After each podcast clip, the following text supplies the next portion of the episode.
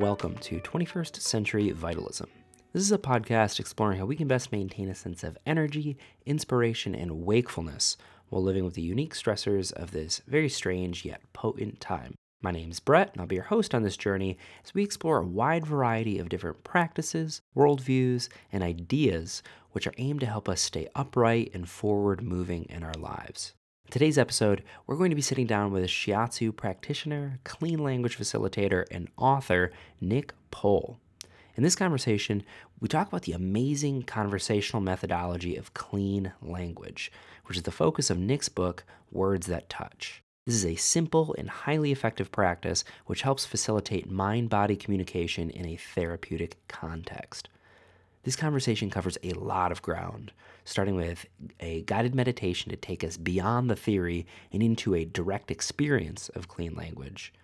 We then use that as a foundation to investigate the embodied nature of language, the essence of words, the cognitive function of metaphors, and ultimately how we can use all of this to work with trauma. If this conversation resonates with you, please consider checking out Nick's book, Words That Touch, wherever you find your books. He also has an online training for body workers starting up in October, which I'll personally be attending. So mark that on your calendar if it lines up with your life situation. His website is nickpole.com. He has links to all of those things plus more.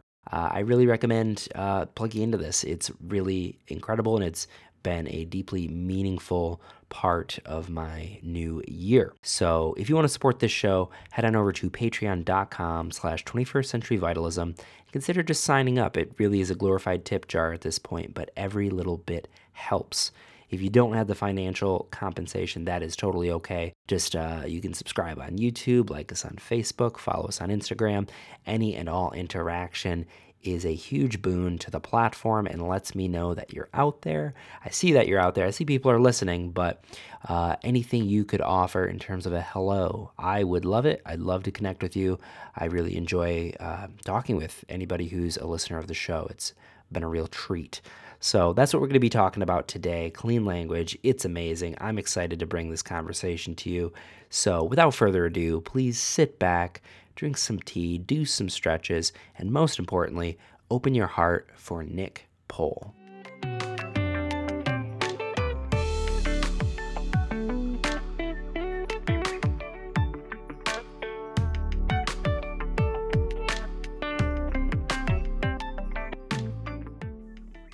All right. So, Nick, hello. We are now live. Uh, as always, I just want to start this episode by saying thank you so much for giving me some of your time. I know we're in different time zones pretty dramatically, so how are you doing today? I'm I'm very um, glad to be talking to you, Brett, because from what I've heard of your podcast, a you ask really good questions, and b you you're doing something pretty brave, which is being multidisciplinary, interdisciplinary. You're talking to all kinds of people from all kinds of disciplines, and I think we really have to be get better at doing that in the world that we're in at the moment, because so much of our troubles come from people being stuck in their little individual disciplines. We need to learn to listen to each other, which I guess is one thing that clean language helps us to do. Yeah. Well, thank you for that recognition. Uh, you know, it might not be the best marketing choice just because there's so many different fans of so many different things. And, uh, but yeah, I think as you're saying, it's so important in these times to bring everyone under the same roof and everybody has a unique piece to the, the puzzle. So yeah, thank you for that recognition. Um, you know, I want to start by just kind of acknowledging uh, how I came across your work um, and you know what we're going to be talking about today. Uh, so your book, which I have right here, uh, "Words That Touch." This might be backwards in the camera, but um, I had a somatic therapist friend of mine who originally got me into body work and trauma therapy. Uh, he recommended this back in the fall, and I don't question whenever he suggests something to me. I just get it because I trust him. And immediately within the first couple of pages, uh, something within me clicked and it really, really resonated. Um, so I think this is a brilliant uh, system that you're helping to share, and the fact that you're bringing it into uh, the body work world, I think, is just pretty revolutionary. And I think when people touch base with this kind of material, I am very confident that they're going to have that same spark of inspiration because it it's just mind blowing stuff. So I want to ask, uh, how did you come to clean language, and what is clean language? Uh, which you want to ask first? um, well, I guess yeah, what it is, and then you know, I, I still would love to hear you know your first yeah. experience when you had that bolt of inspiration well, I think, too. Thanks. I think what it is um, is a good question, one I ask myself all the time, uh, or rather, what makes it work? Because we were talking before, and you were saying that when you actually tried to use some of the stuff from the book, it actually didn't work. It was kind of clunky, and that's absolutely normal. That's you know you you need some practice. You need to work a bit you know with somebody with a trainer, and so on. There's various aspects to it. So what makes it work is one question, but essentially the core of clean language is in that kind of weird word clean, which can be quite irritating to people who've trained in other forms of therapeutic dialogue. Well, what's so clean about clean language? Does that mean my stuff isn't clean? Um, what clean means is that the the language we use is very very carefully structured so that I as the practitioner as the facilitator can't introduce my own stuff I it's very hard for me to influence what's going on for the client for the person on the receiving end of this beautiful stuff called clean language. And what difference does that make? The, the difference that it makes is it creates a, a very clean space. It respects the client's boundaries in a way. And then, if I'm on the receiving end of these questions, I suddenly get a sense that somebody's really listening to me in a way that people don't usually listen in a normal conversation or even in a lot of therapeutic kind of conversation.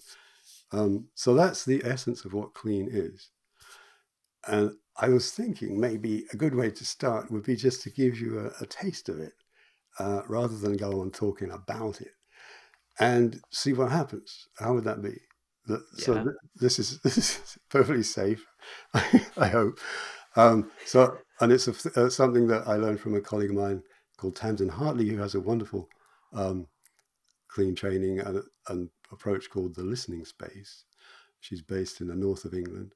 And it's uh, just a simple kind of meditation on the breath.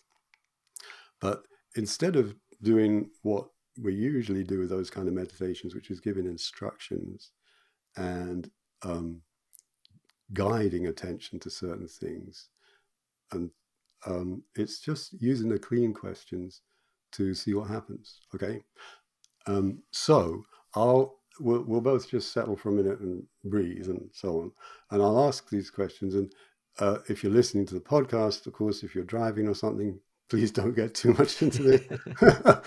but um, if you're sitting in a good spot and you want to see what happens, then I, I just say probably you'll notice some of the questions just sound weird and they don't make any sense, but there'll be one or two, probably, that something really happens. And just give yourself some space for that something, whatever it is, to happen. And we'll just take a few minutes and, and see what happens, and then you can give me your feedback. Okay. So if yeah, just taking a moment to to settle and to come come away from the sense of being on the screen or just listening through your ears to the podcast, coming back to your sitting bones or whatever it is. So here I'm not using clean language. I'm just giving the usual kind of uh, what I call body friendly language to, to help set things into the right kind of space. And come into your breath. And taking a breath or two. And so the first question is as you begin to notice your breathing, what kind of breathing is that breathing?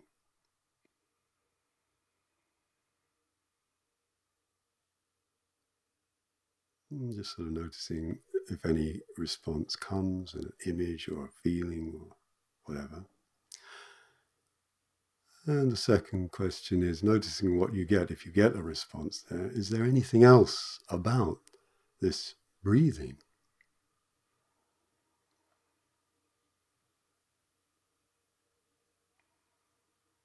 And again, noticing if you get any kind of response, it can be maybe just a tiny little hint of something coming into awareness. And the third question, and whereabouts is breathing?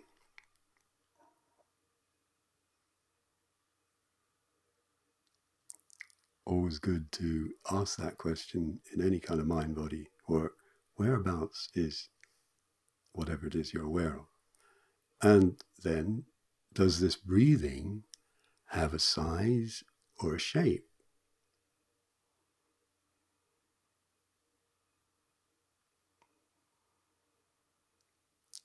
Or a color? Or a sound?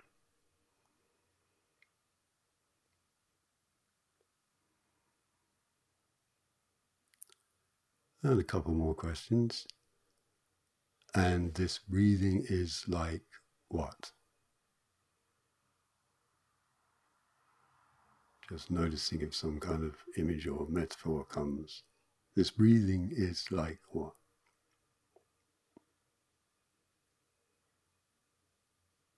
And then just to finish, checking with that good, simple question is there anything else about breathing.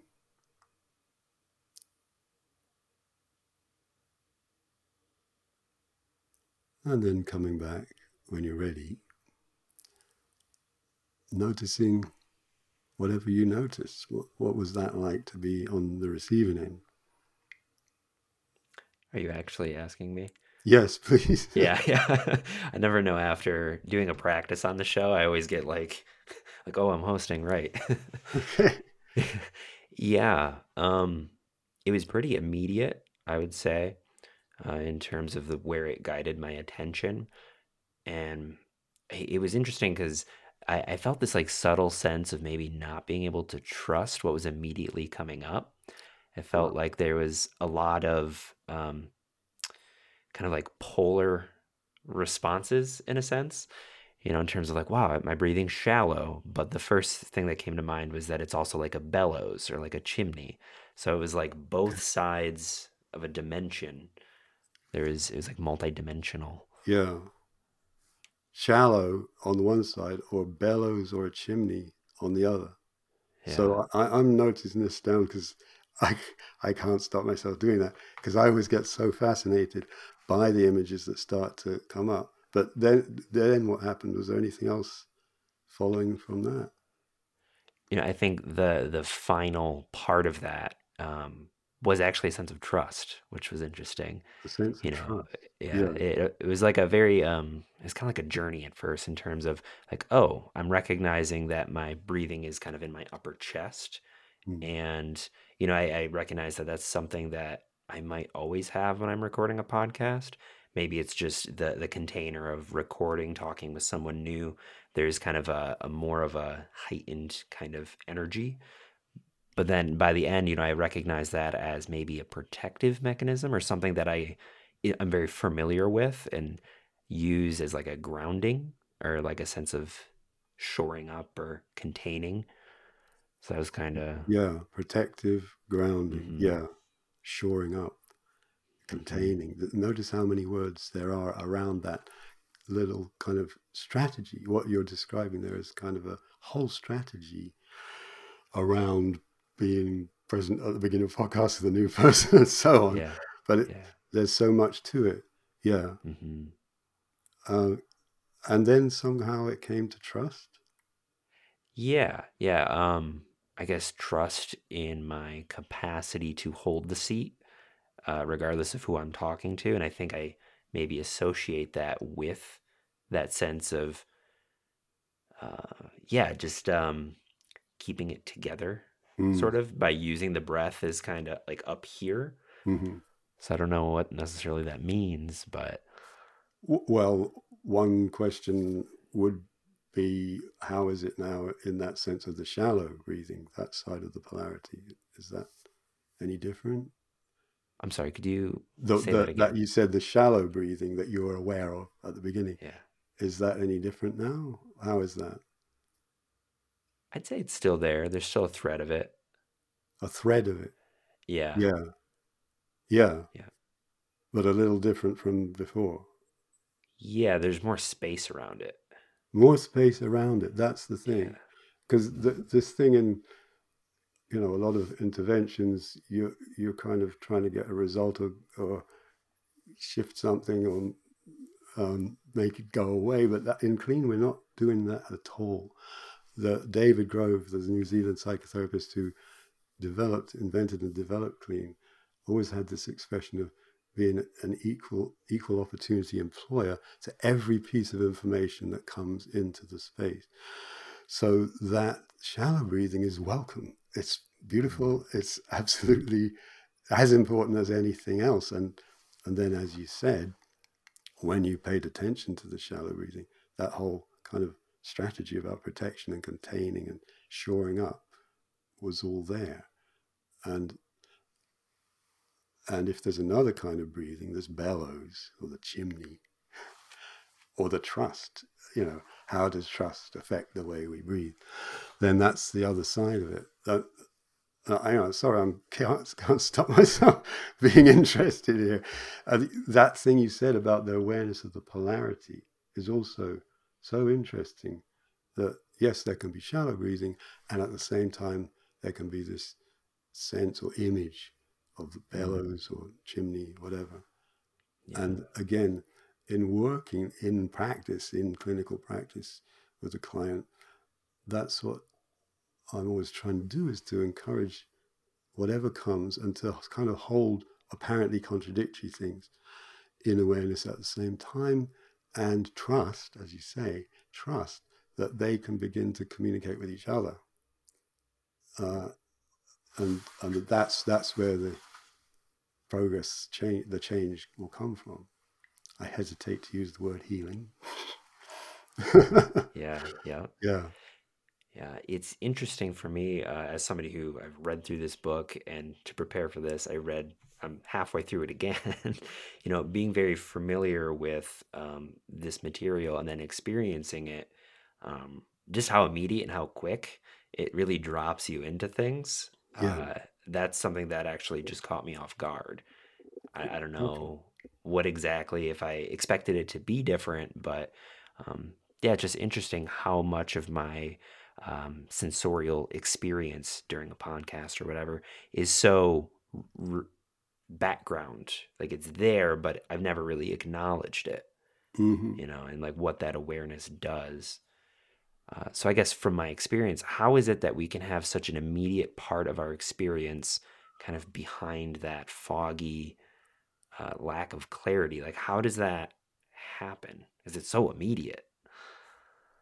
Well, that kind of brings me to something I've been exploring lately, which is um, the what I, I call the, the the mirror on the one hand and the heart on the other hand. These two ingredients of good therapeutic practice, I guess.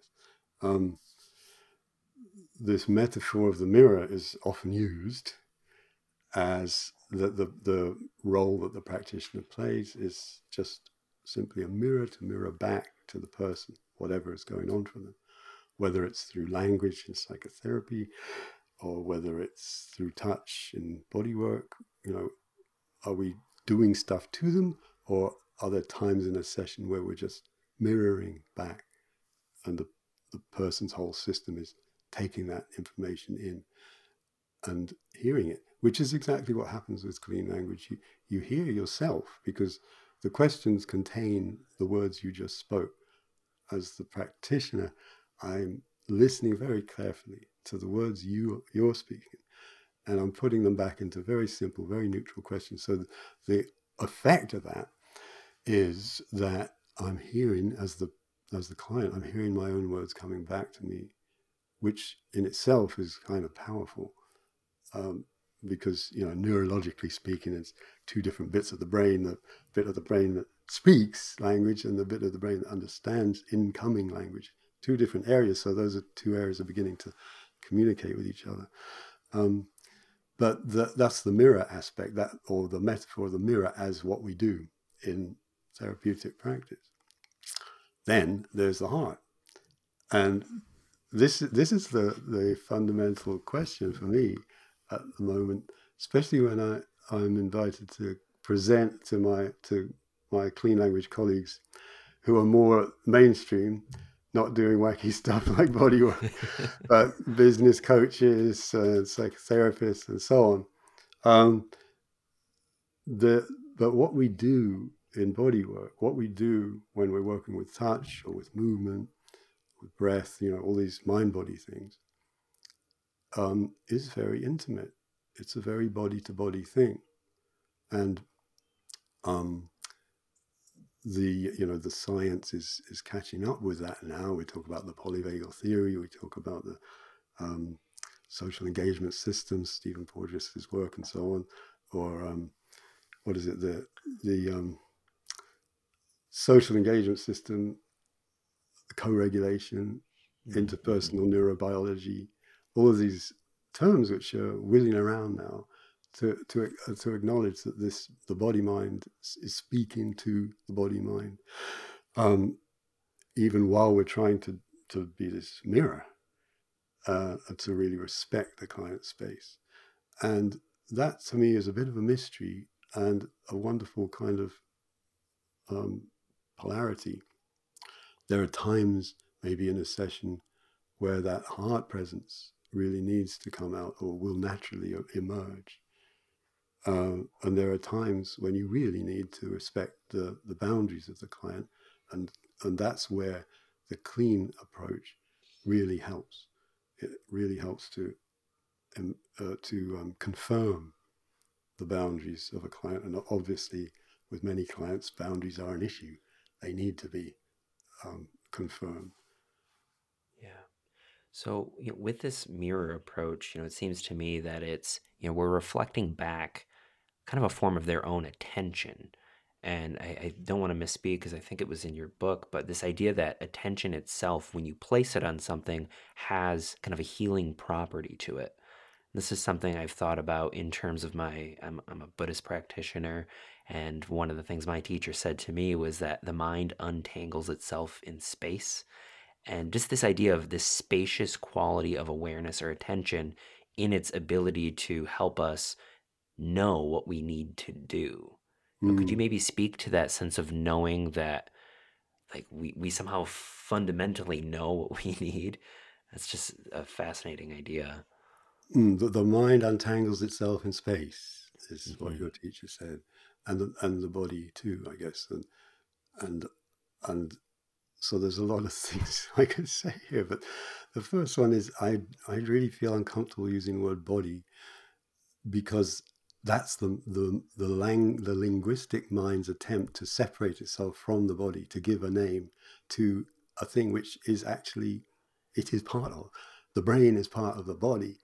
And so we need you know language itself sabotages our attempts to include the whole somatic embodied sense of being uh, in what what's going on uh, but that's it Lang- language is language we don't really have much else to talk about. So I, I use convoluted expressions like the, the whole embodied self, whatever. Um, so that's that's a, a first point. Um, and yes, this the whole point of allowing the space, this clean space, which clean language can help us to to build for the client, is that it's it has a kind of alchemy to it. There's or chemistry to it, which is amazing. And um, and it's you, you know it's not just a language thing. There's an energy to that kind of space. When you feel that that space has been offered to you, then yes, a lot of unraveling starts to happen. Um, and but on the other side, oh, you know, we talk a lot about the wisdom of the body and intelligence of the body, somatic intelligence, and so on. And that's that's true. We trust that as practitioners. That's what we're hoping will work. But of course, human life is a complicated thing, and and and the body has all kinds of levels of intelligence to it.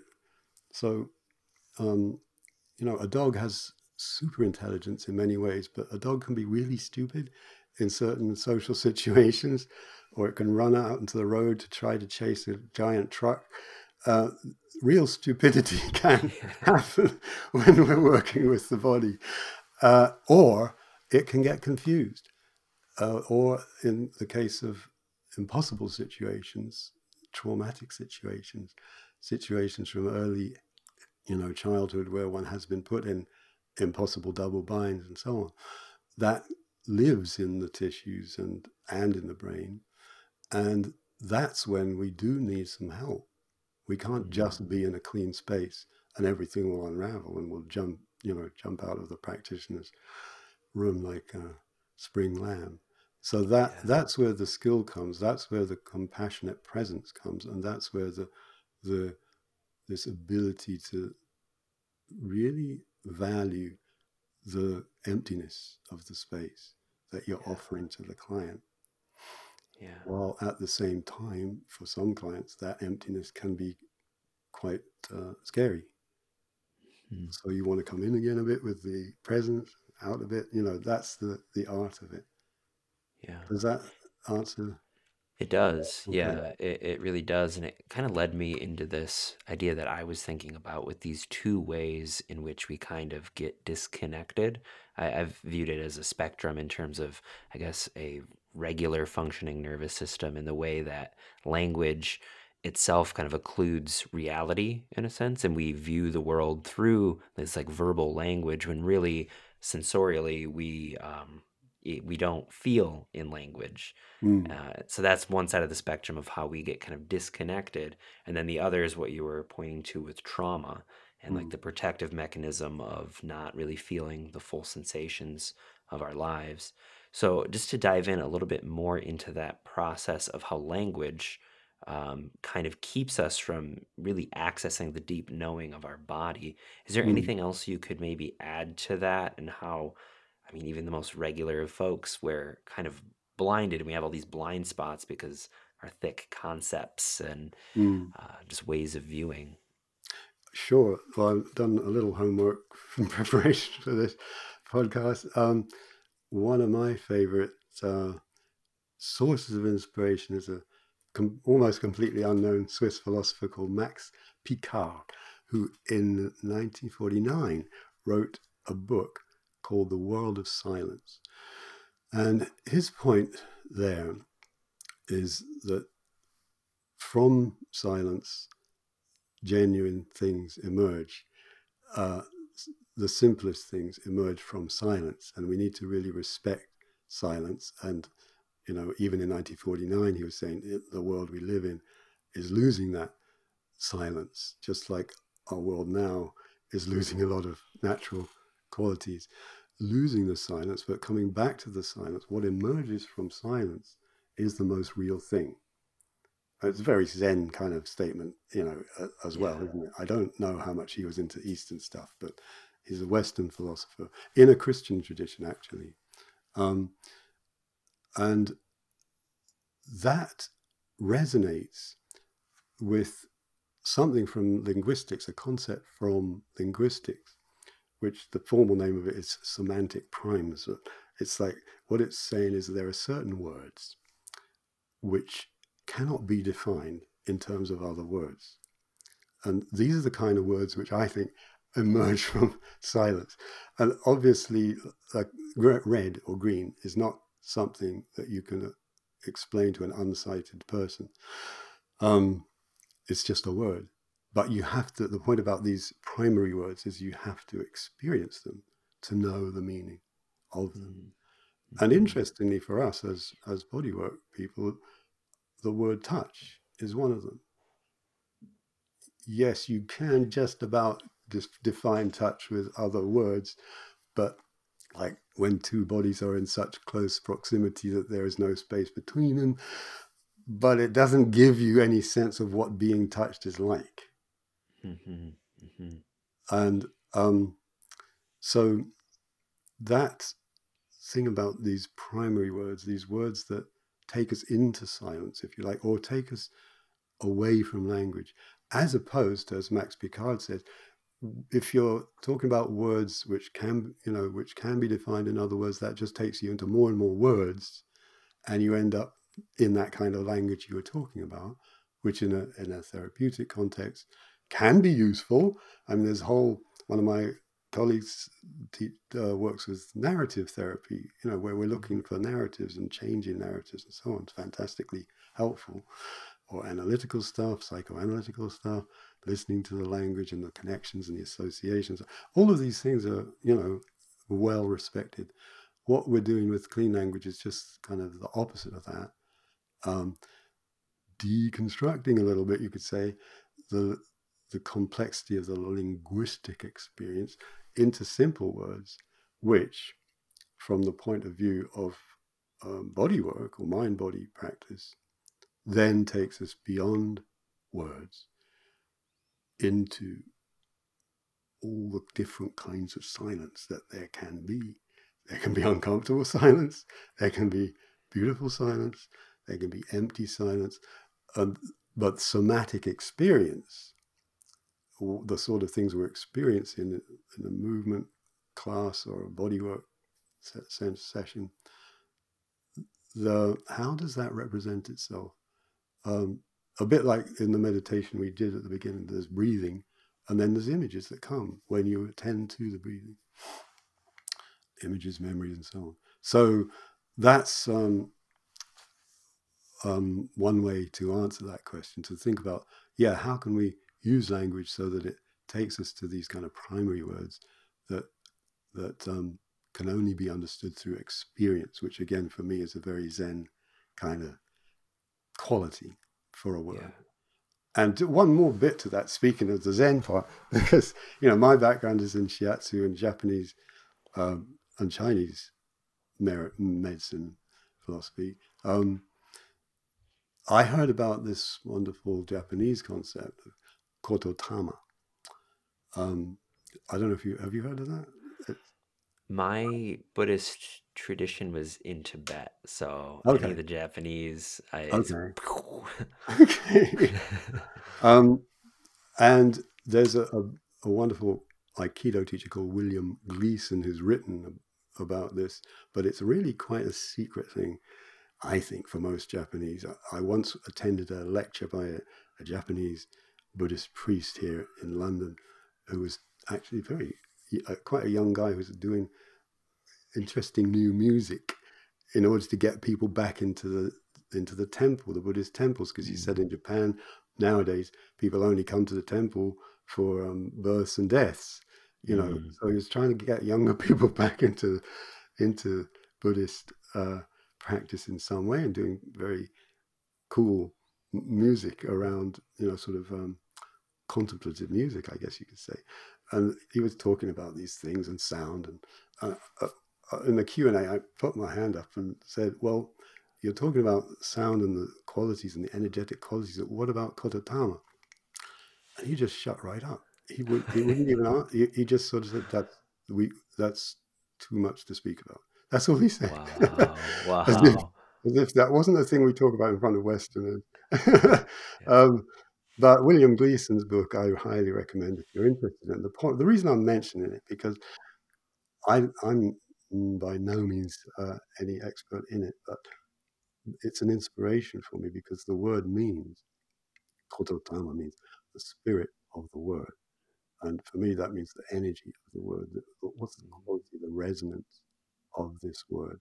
And when we're using clean language, that is what we're waiting for, what we're listening for. is Words that come that have a resonance, that kind of leap across this gap between client and practitioner, that resonate in you as the practitioner. And you know, wow, that word, I need to ask more about that word. Um, mm. um, and you develop that as a as a skill, I guess. So when you said about the breathing that there was the shallow and there was the bellows and the chin and the sense of trust, I, I needed to know more about those words because yeah. I knew they would take you deeper into your own experience. So this spirit of the word thing is um, um, really useful inspiration for me.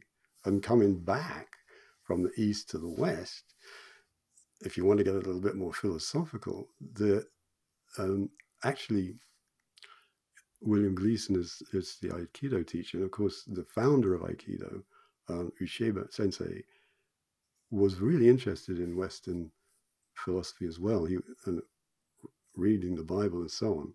And he said when he came to the, the beginning of the of Saint John Gospel, that that famous bit where it says, "In the beginning was the Word," mm-hmm.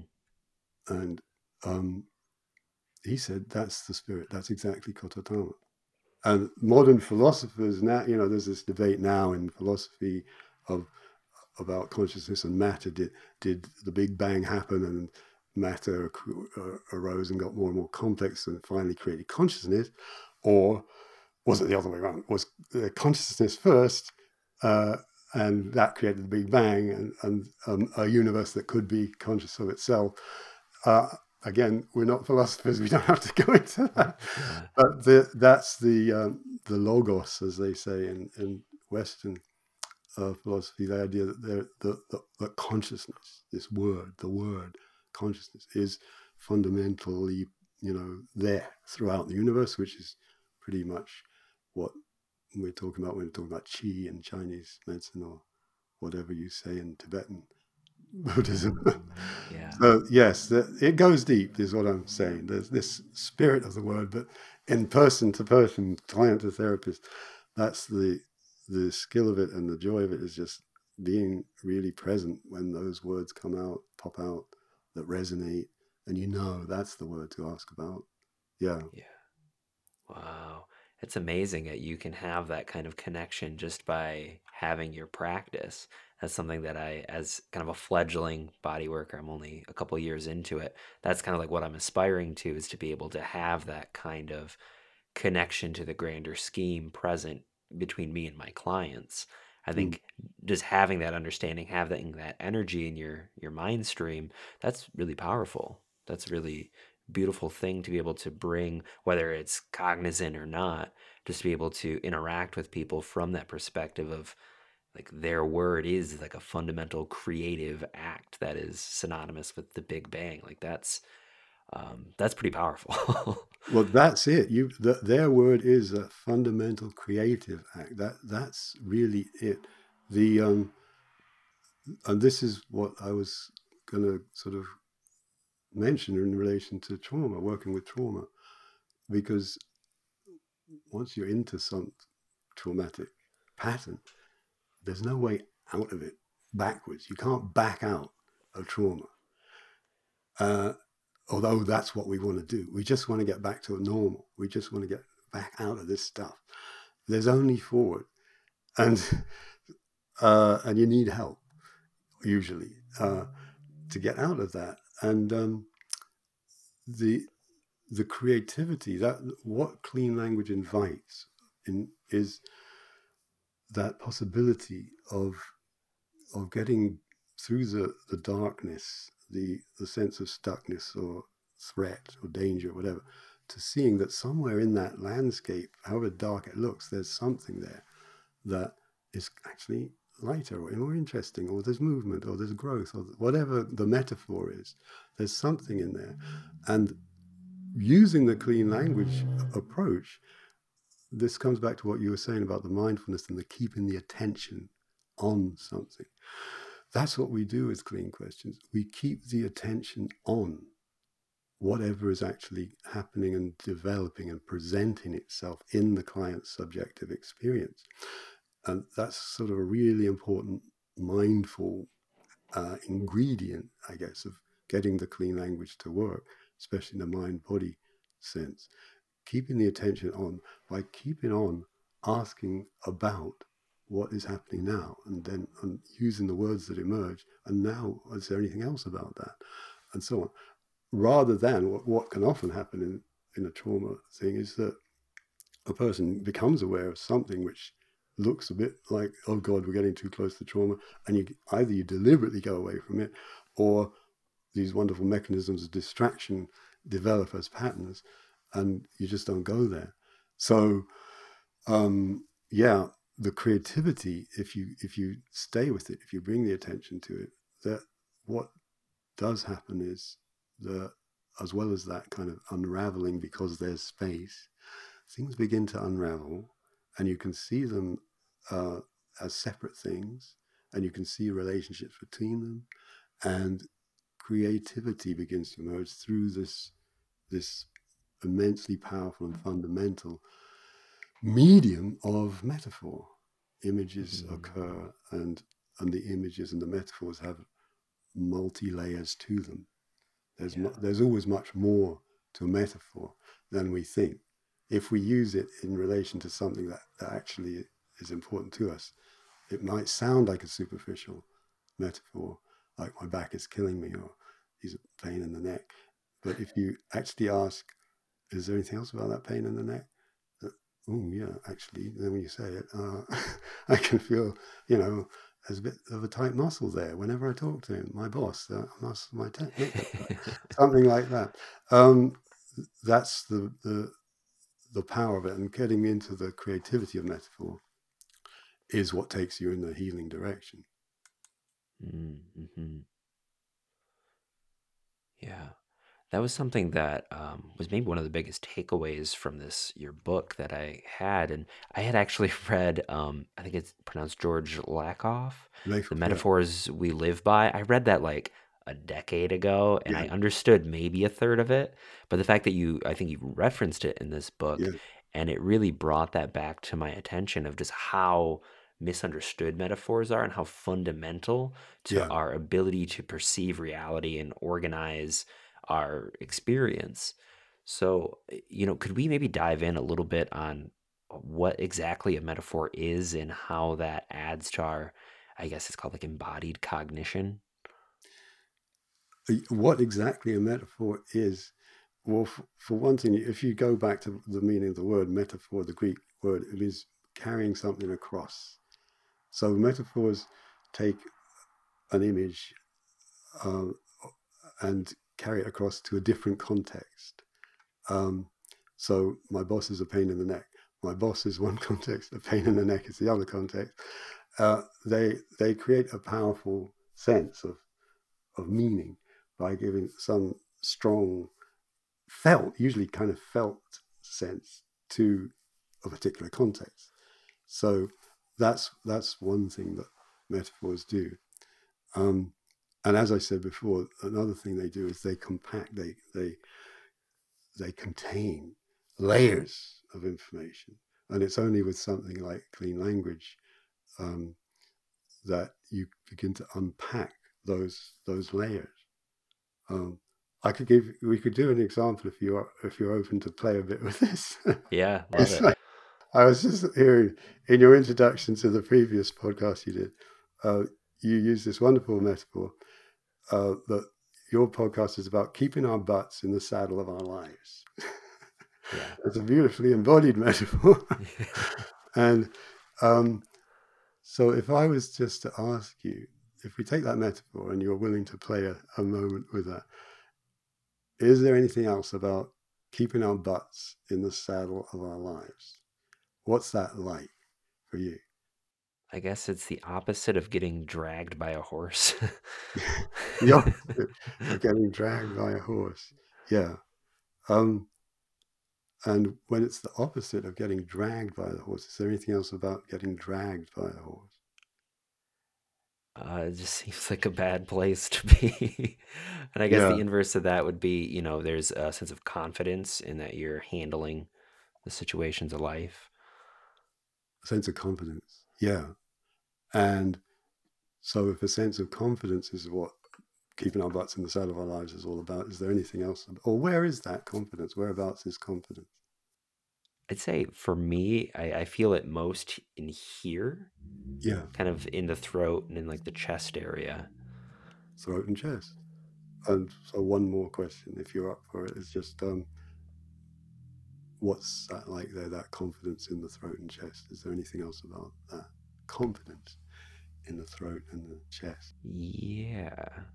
I think there's like a sense of knowing who you are and being able to express that into the world Mm. without any inhibition. Knowing who you are and being able to express that into the world without any inhibition. Mhm. How does it sound just hearing me repeating those words back? It's pretty good. Mm. I'd it's a net positive. it, it makes a difference to hear the words coming back, doesn't it? Yeah. And and just noticing the the sequence there as we went through it.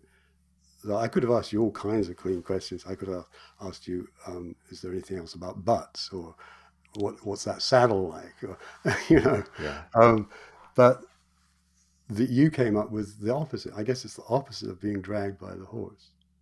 hmm And mm, okay, and maybe there are times in your life where you felt that that was what was going on in life. I certainly have, um, and it's a bad place to be. But I, so I gave you the opportunity to go further into the bad place, and what automatically happened was that you went back into the the positive, the confidence. What came out of that was confidence.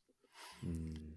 And that's what usually happens when you give a person space to explore with mm. the, this clean approach. Yes, they can get into the bad stuff. And of, of course, people coming to see us in the therapeutic context usually are focused on the bad stuff and they want to get rid of it. And what clean does is to, as I said, offers this equal opportunity of employment approach. Say, okay, there's bad stuff, and we're not trying to get rid of it just at the moment. We're just trying to explore that, find more about it. And just as in the sort of the yin and the yang of it, the more you get into something, eventually it turns into its opposite. So if it's okay for the person to be open to exploring the somatic experience of the bad stuff, usually, given the space to unravel, the body mind begins to offer. Okay, there's some positives here. There's that, Mm. Yeah, the, there's that light or that possibility, that hope, that, yeah. And then you can begin to explore that in the same way and draw it out and make it richer and so on. So this might be a little insular as a practitioner to practitioner, but have you ever come across a situation where you're interacting with somebody who has extensive trauma and you do a clean language session and they end up in a place that is darker Worse. uh, and they don't reorient to the positive and then it's like all right well that's our time. Like how do you how do you bring this to people who have a lot of fear and maybe a lot of really strong cycles that they don't seem to be um, moving through? Um, yeah, well, in that respect, there's nothing really different from how everybody works with trauma, and there's so much good material now about working with trauma, about making making it safe, giving the client the control to to stop the process, to pause whenever they need to, um, the all those things. I call in the in the course that I teach uh, for mind body therapists on how to use clean language. I call that body friendly language. In all the kinds of things we say which are not clean, which are quite directive or you know inviting or suggesting, um, those kind of things are very important to create the space, so a safe enough space, not just for the client, of course, but for you as a practitioner, because trauma is very infectious. It jumps across the space. It triggers stuff in ourselves as, as practitioners. So creating this co-regulated space um, is fundamental to getting the clean language to work. And then as soon as a clean question takes someone too deeply into bad stuff that somatically their body's telling them I'm not going there, you come out. You make sure that they have the the the authority to to do that. And I think one quality of clean language, at least the way I use it, that helps that is that it is very collaborative. It's it actually changes the what the what most people come into therapy are expecting is that you know that expert patient relationship. You know your stuff. I've got the problem. Please remove the problem for me. Um, and it changes that completely. It, and that's what I say to people if they come to see me. As first thing is just to point out that one of the presuppositions of clean language is that I, as the practitioner, have absolutely no idea what's going on for you internally. And and you know, looking back at myself as, as a therapist and thinking over, you know, earlier on, I, I, thought, of course I know what's going on for them, and of course I know what to suggest, and of course all these things, yeah. um, and that's quite liberating in, itself for us as practitioners, just to realize actually we don't know, and mm-hmm. and that relates to the, the good old Zen principle of not knowing. So that puts me as a practitioner in a space that I like and am familiar with and comfortable in, and yeah. hopefully gives the client that sense that, that this is a collaborative process. They're in control as much as we are. It was, I think, Babette Rothschild was one of the first people working with trauma to emphasize that thing about give the client the the authority to put the brakes on. Yeah. You know, all of that stuff is is is there and very important and super important actually with clean language because as you said earlier the clean questions take us so deep so fast yeah that it can be really surprising and that, yeah. that's why i mean one of the leaders in the field of clean of caitlin walker um, who works a lot with institutions and organizations she has a rule um, when you're working with a group of like people who are there as business colleagues, not you know not therapeutic, don't ask more than two or maximum three clean questions in a row to any one person in that group because boom suddenly they're going to yeah. be in a different universe yeah. which they won't necessarily want to be in in front of their colleagues. Right. But even one or two clean questions can can make such a difference. And you know i guess if if there's a takeaway for people listening to this that would be it. Just just ask one clean question. And that clean question is is there anything else about whatever they just said? Or maybe it might not even be words, it might be a movement or a gesture or a cough or a scratching of the head. That David Grove was brilliant at noticing the tiny ticks and things which um, are communication, non-verbal communication, which often have much more to say if you bring the client's attention to them because they're usually unconscious. Um, that's so the takeaway is ask that question is there anything else about whatever they just said or did? Yeah. And don't imagine you know. There's another quote i love is from stephen batchelor. I don't know if you've heard of him the buddhist writer wrote a best-selling book called um, Confessions of a Buddhist Atheist. Uh, oh. his, his thing is about going back to the words of the actual person who was the Buddha and looking at, you know, what did he really say and what was he really trying to communicate in that context, in that time to the people who were following him. Um, no, this the quote is very simple. It's just um, to ask a question with complete sincerity, we need to suspend any idea of any expectation of what the answer might be. And that sounds simple, but boy, is it a challenge. you ask a question. Why do you ask a question in the first place? Because you want to know or you have an idea of what the answer might be. and clean questions are kind of different from that. We ask the questions simply to allow the person to hear what they just said and to keep their attention focused on that and take them one level deeper into what that is all about. Yeah. Yeah. You know, earlier when we started this and you took me through a few, uh, one of the things I said was that I didn't feel like I could trust what I was hearing. And, Yes. you know, a part of that is, you know, in uh, my system of Buddhism, there's this idea of first thought, best thought. That's something that my teacher reiterates. And I wonder, is that the kind of listening that we're doing when we're partaking in this? Is whatever comes up bar none or is there a sense of like deliberation or like is there some, is that really it like can you kind of grapple with what it is that comes up or should you just kind of repeat whatever is first Mm. there Yeah, good question. Um, and that is absolutely natural.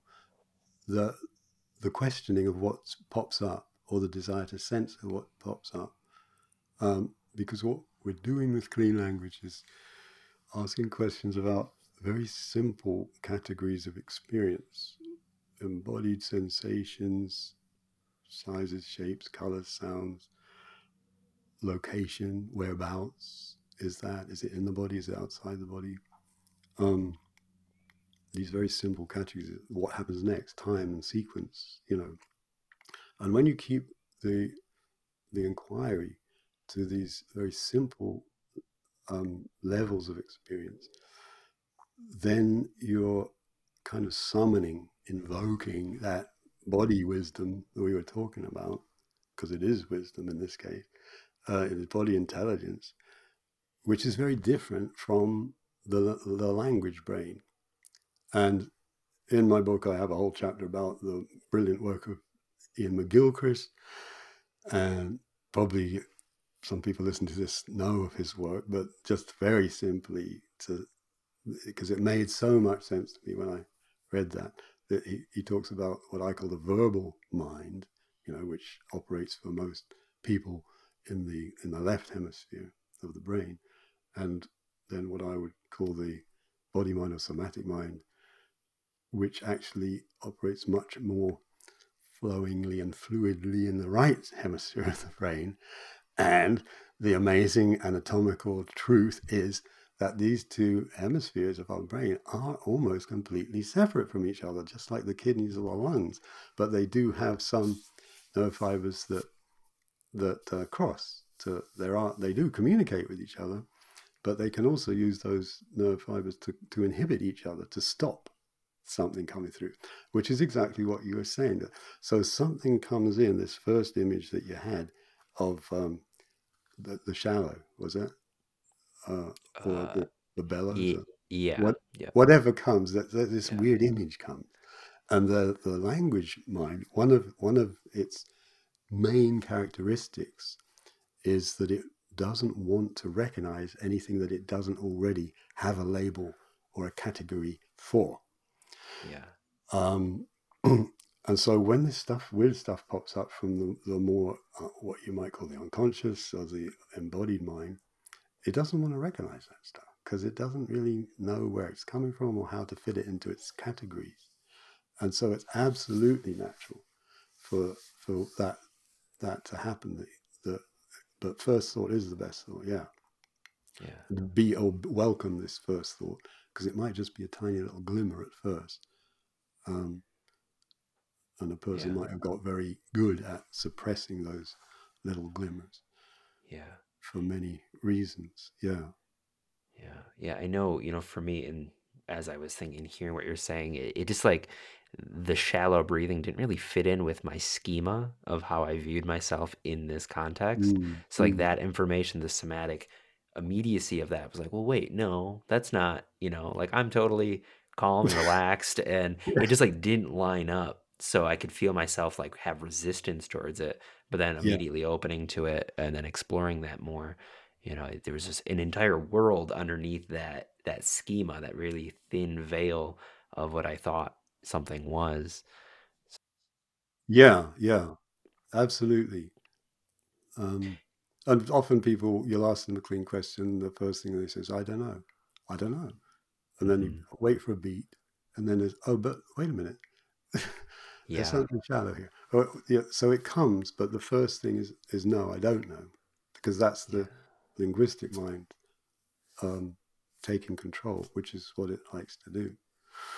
wow Um, and of course, ju- just to riff on that a moment, the, the parallel, you know, if you read Iain McGilchrist, and he makes this point very clearly, but the parallels between how the verbal mind works, that thing of it, if it, if I haven't got an existing label for it, then it's not true, it doesn't exist, is um, kind of how a lot of entrenched ways of being in the world work, including uh, sort of a lot of scientific work. Uh, you know, the the, the um, ongoing process of bringing the truths of what we do in, in somatic work to recognition by the established scientific world is so slow and so hard. And why is that? Because these two sides of the brain operate in such different ways.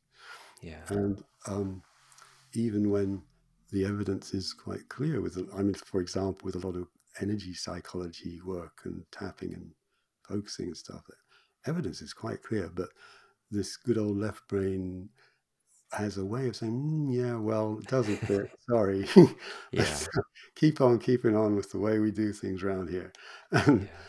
it just takes a long time. hmm Yeah. So I know we're getting close to time. Uh, can I ask you one more? It's like a theme, it's an idea, but I want to respect your time first and foremost. Do you have a little bit over the Yeah, hour? sure. Sure. Okay. You know, as we're both body workers, and everything that we've been talking about has been kind of in the domain of communication and conversation. But how does this Ah, yeah. how yes. does this go into body work? How do you start practicing shiatsu based on what you've learned from the clean conversation? Or why is this relevant to manual therapists? It's taken us an hour to get to the question that I'm most interested in. Oh, um, but it's a beautiful question, and I, I've one way to answer is to talk about someone who is one of the biggest inspirations for me, and she's a originally Japanese um, classical pianist called Mitsuko Uchida. She came from Japan to Vienna, you know, the spiritual home of classical music, quite young because she was a bit of a prodigy to to learn to play the piano in, in the classical Viennese manner. Now lives in London, but the way she plays, she's she's one of the leading um, people interpreters of Mozart and others. But the way she plays, it still has that Japanese quality in it that of an exquisite attention to how you produce a sound through touch. And the way she plays a quiet note, I've never heard anyone do it the way she does it. Wow. But she's she can all you know she can also hammer away enormously powerfully. Um, but the quote that originally made me aware of her, I was just reading something in the in the paper and said about her. She said um, that, that she doesn't impose her will on the music. She doesn't impose any interpretation on the music. She gets out of the way, and it and it, this reviewer was saying it makes you feel like you're hearing the music the way Mozart was hearing it in his own head. And I thought, Mm. wow, that's how I'd like to be doing my kind of work with touch, my kind of shiatsu. And I, and I did work with a, a Japanese master uh, called Akinobu Kishi for a few years, and his he had that sort of approach with touch. It was just absolutely exquisite. Um, so um, he wasn't interested in clean language at all, though. but, but over the years, I just have asked myself, well, what is it to bring that clean approach to the way we work with touch? Um, to really listening as closely and respectfully and as exquisitely as possible to what's going on here. And you can do that. Um, if you're a body worker listening to this, then here's one more takeaway. when you're actually touching uh, whatever kind of body work you do, a muscle, fascia, uh, acupuncture point, a meridian, whatever, instead of sort of going into autopilot and thinking, oh, yes, I'm trained to do something with this now, just ask yourself, what's that like? Is there anything else about that? And be open and allow something to emerge from the touch rather than starting trying to do something. Mm. And that, I guess, that's the the oscillation that's constantly going on for me anytime I'm giving a treatment is when do I when do I need to actually get in there, play with it in a sort of non-doing way, but I'm doing something here. because it wants me to do something, and when is it just about listening to it? Mm. And um, some of the most moving moments when I've been working with people working with their trauma are those just little moments when it seems like absolutely nothing is happening, but you're just listening to this tiny little something that's saying, I'm here, and nobody knew, and somebody's paying attention to me at last. And boom, and then what happens? Those Yeah. that's the that's the, um, the real stuff. That's amazing. I hope that answers the question. It does, yeah. Yeah. Um, and if I can just ask one more on that, because it's Mm. just, I know that that's such a rich topic for you, but what is that experience like as a client to be able to receive a clean touch? I mean, it's if I think of a colleague who we do exchange treatments with each other, uh, and that's Alice Whieldon, who who did study in depth with Kishi and wrote a book with him. Um, it is that feeling of, wow, something, someone is really listening to me in a way that I didn't know how to listen to myself. wow. It's very similar to what people feel when they get a clean question coming at them. Uh, that's one way I might describe it. Wow, I'm really, you know, that someone's bringing attention to my ankle or my liver or whatever um, Yeah. in a way that makes me bring attention to it. And not, not necessarily just conscious attention, but it makes the whole embodied energetic system bring that into awareness Mm. and then that unraveling begins to happen that you mentioned. You know, where's there's a space is there? It's a spacious kind of touch, you could say. Yeah. Amazing. Mm. Oh. Well, uh, we are over where, Okay. where we thought, so I do want to respect uh, your time. I'm sure it's getting to be close to dinner for you. So, um, just to leave you an opportunity to just plug anything you might have going on, if people are really resonating with what you're saying, uh, how can they best stay in touch with you and continue learning this kind of material? Oh, thanks. Yes. Well, my website is uh, nickpole.com. And once a year, I teach an online course for mind body practitioners of any kind um, about how to use clean language. That starts in October.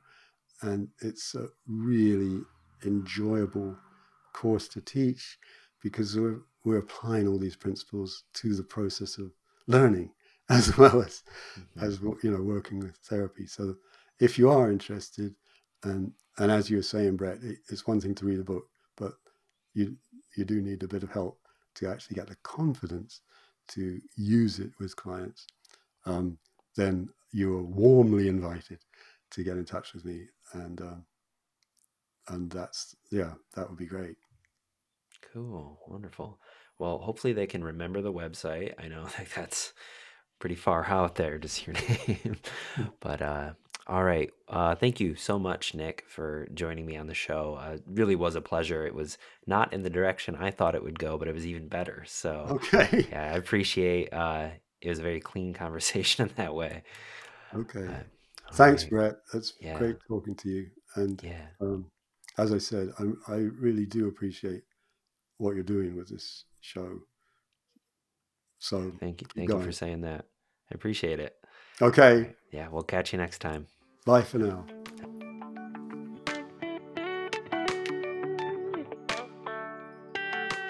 All right, everybody, that was the episode. Thank you so much for listening all the way through until the end. That was Nick Pole. You can find him at nickpole.com. Like I was saying at the start, uh, Words That Touch is an incredible book. I really recommend it. Even if you're not into the bodywork world, there's something about its presentation of this theory and the science underneath it that is just so fascinating. Uh, so I really, really recommend that. Uh, if you want to support this show, again, patreon.com slash 21st century vitalism.